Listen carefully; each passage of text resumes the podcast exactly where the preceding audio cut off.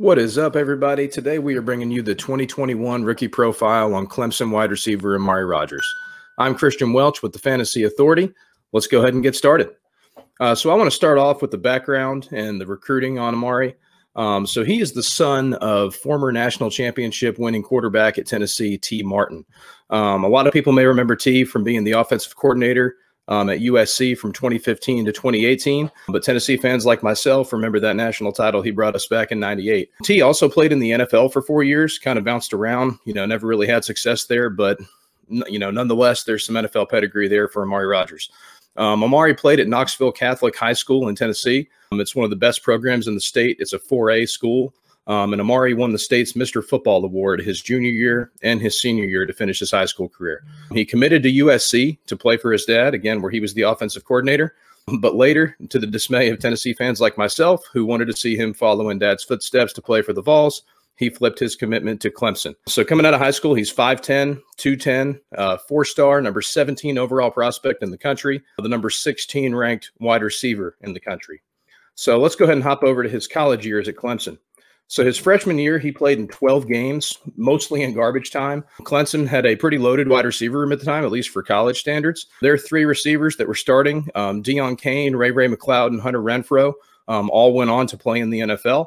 Um, and then also in the same recruiting class as Amari Rodgers, they had blue chipper Tee Higgins coming in, and we all know that Tee Higgins is pretty good. The only really you know positive of his freshman year is that he did flash an 83% catch rate.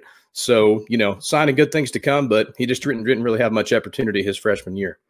Uh, sophomore year. So this is this is where it starts getting good for him. So Deon Cain and Ray Ray McCloud are off to the NFL at this point. So vacated targets are now available for Amari. Sophomore year, he put up 55 receptions for 575 yards and four touchdowns. And that 55 receptions was second on the team behind only Tee Higgins, but it was notably ahead of slot receiver Hunter Renfrow. Maybe he's showing some flashes there. Hey, I'm, I'm the new slot guy going forward.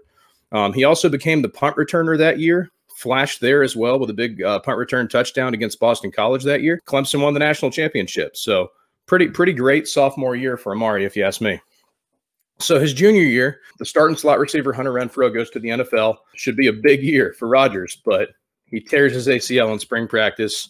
Not looking good, but absolutely incredible recovery by this guy. He only missed one game in his junior season despite tearing his ACL in the spring. So you know, shades of Adrian Peterson there as, as fast as he came back from that that ACL. He did, you know, really drop in production though. His junior year was not a good one. Outside of the injury, uh, Justyn Ross emerged the previous year with a thousand yards as a freshman, and Travis Etienne really stepped up his involvement in the passing game. So the target share he saw was lower, his performance was lower. Just really not a good year for Amari's junior year, especially coming off of how incredible that sophomore year was. So let's see how he finishes up. Senior year this past season. So we know Tee Higgins is in the NFL now with the Bengals. Uh, Justyn Ross missed the entire season due to injury. This is a great opportunity for Amari Rodgers to be the guy um, this year for you know Trevor Lawrence and Clemson. Uh, this year he saw a 20.8% target share, 77 catches for 1,020 yards and seven TDs. So despite Higgins and Ross still being gone, he still did most of his work from the slot. So it's not like they moved him out wide to replace those guys. He still ate from the slot all year. So 536 slot snaps for Rodgers to just 109 out wide. His catch rate did drop out of the 80s for the first time in his career, but he saw triple the volume that that he saw the previous year in his junior year. So he had over 100 targets, but that catch rate did drop down to 75.5% again out of the 80s for the first time in his career. So to put a wrapper on his college career, um, you know, pretty good college career. He leaves a national champion, um, and he's sixth all time in receptions in Clemson history. So pretty good college career for Rodgers. Like I said, I'm not a Clemson fan, but I'm sure their fans are are happy with you know what he did for them. So let's talk about what I think he does well. Strength. This dude is strong. Okay, um, he's got a running back build. He's got that thick, strong lower half.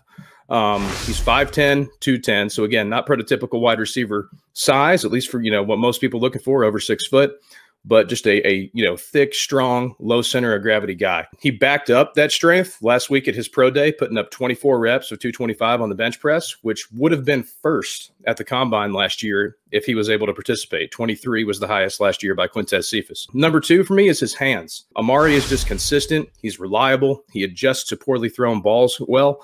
Um, he's just one of those, you know, it feels like he's a veteran, like he's been in the NFL for for 10 years already, you know, at least in, in college. You know, he's just the, the ultimate reliable guy. He's not going to make mistakes. Um, and again, just very strong hands, excellent ability to adjust to poorly thrown balls. That's backed up again by that 80% catch rate that he had three out of the four years in college. And again, that one year he was under 80 was, you know, right there around 76 on over 100 targets. So this dude's got extremely reliable hands teams are not going to have to worry about him having concentration drops, poor adjustments, anything like that. And then lastly, his versatility. Um, he has a unique strength hands combo, lives behind the line of scrimmage. I mean, if you're watching Clemson film, you're going to see this guy in motion nonstop. He's going to be catching laterals, they're going to be throwing him screens.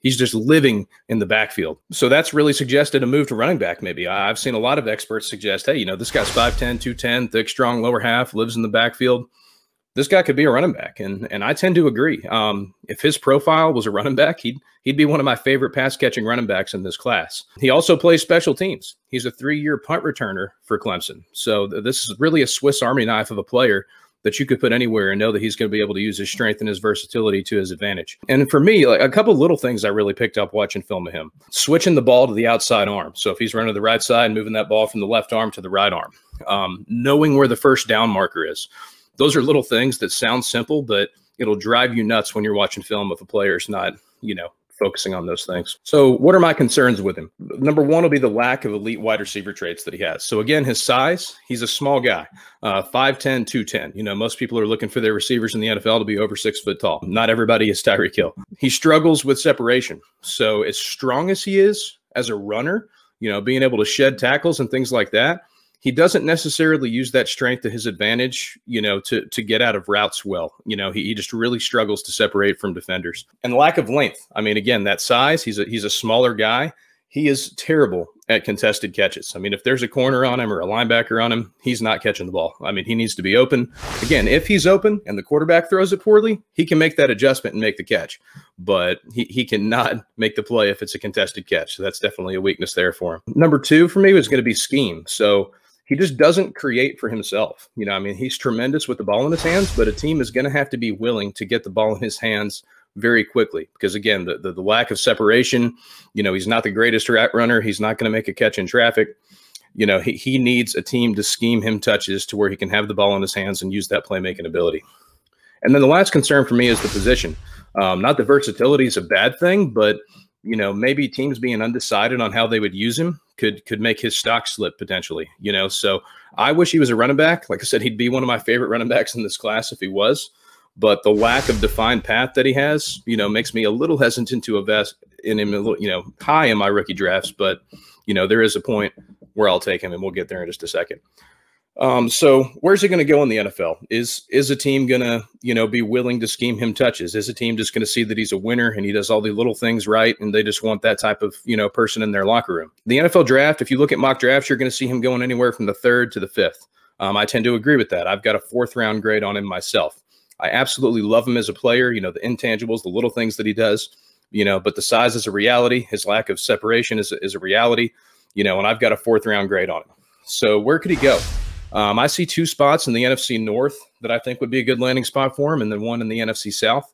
Uh, those teams are going to be Green Bay and Detroit. Starting with Green Bay, Green Bay has no wide receiver on their team that had over 50% snaps in the slot last year. So they literally do not have a slot receiver. The receivers they do have behind Adams, I think we can all agree have been, you know, suspect to say the least. Outside of that, they also could potentially lose Aaron Jones and Jamaal Williams to free agency this year maybe they're one of those teams that sees the versatility and maybe think that he could contribute, you know, there behind AJ Dillon as well. Who knows? Detroit. Quintez Cephus is about the only uh, wide receiver they have on the roster. You know, we'll see what happens with Kenny Golladay with a franchise tag, whatnot. But you know, that's a thin wide receiver room. They need some bodies there. And recently, I heard new head coach Dan Campbell talking about how he wants to use D'Andre Swift in the slot quite a bit this year. Maybe Rodgers is another body they can bring in with you know similar skill set to be able to play a little bit in the backfield, a little bit, a uh, little bit in the slot, and really help Detroit there. one other spot that I really like will be Carolina. So we all know Curtis Samuel's one of the bigger free agents this year, probably leaving Carolina. I could see Rodgers sliding in right there in Carolina and filling that nice void um, for the loss of Samuel. So where should you target Rodgers in your rookie drafts? Um, for me, depending on if it's a, a, you know a standard league or a super flex, you know I'm, I'm still thinking third round somewhere. You know if it's super flex, it's going to be later in the third round. If it's not, it's going to be a little earlier. But to me, this is a guy that's going to play in the league for a little while. He does little things correct. You know, he, he's a, he's a, I think a coach's pet, if you will. A coach would love this guy. He just does all the little things right. He's got good size, good strength, um, and he's a winner. You know, people are going to love that he comes from that Clemson program, and he was a big part of everything that happened there. So for me, I'll be targeting him in the third round of my rookie drafts. And, you know, I, I think he's going to play in the league for a while. Could be a good investment for you guys as well. That's all I have on Amari Rodgers today. Uh, don't forget to subscribe to the Fantasy, Authority on YouTube. Um, if you want to see more content from me, you can find me on Twitter at, at Evil Empire FF. And, uh, you know, keep your eyes on the TFA feed. We've got plenty more of these rookie profiles coming. See you guys next time.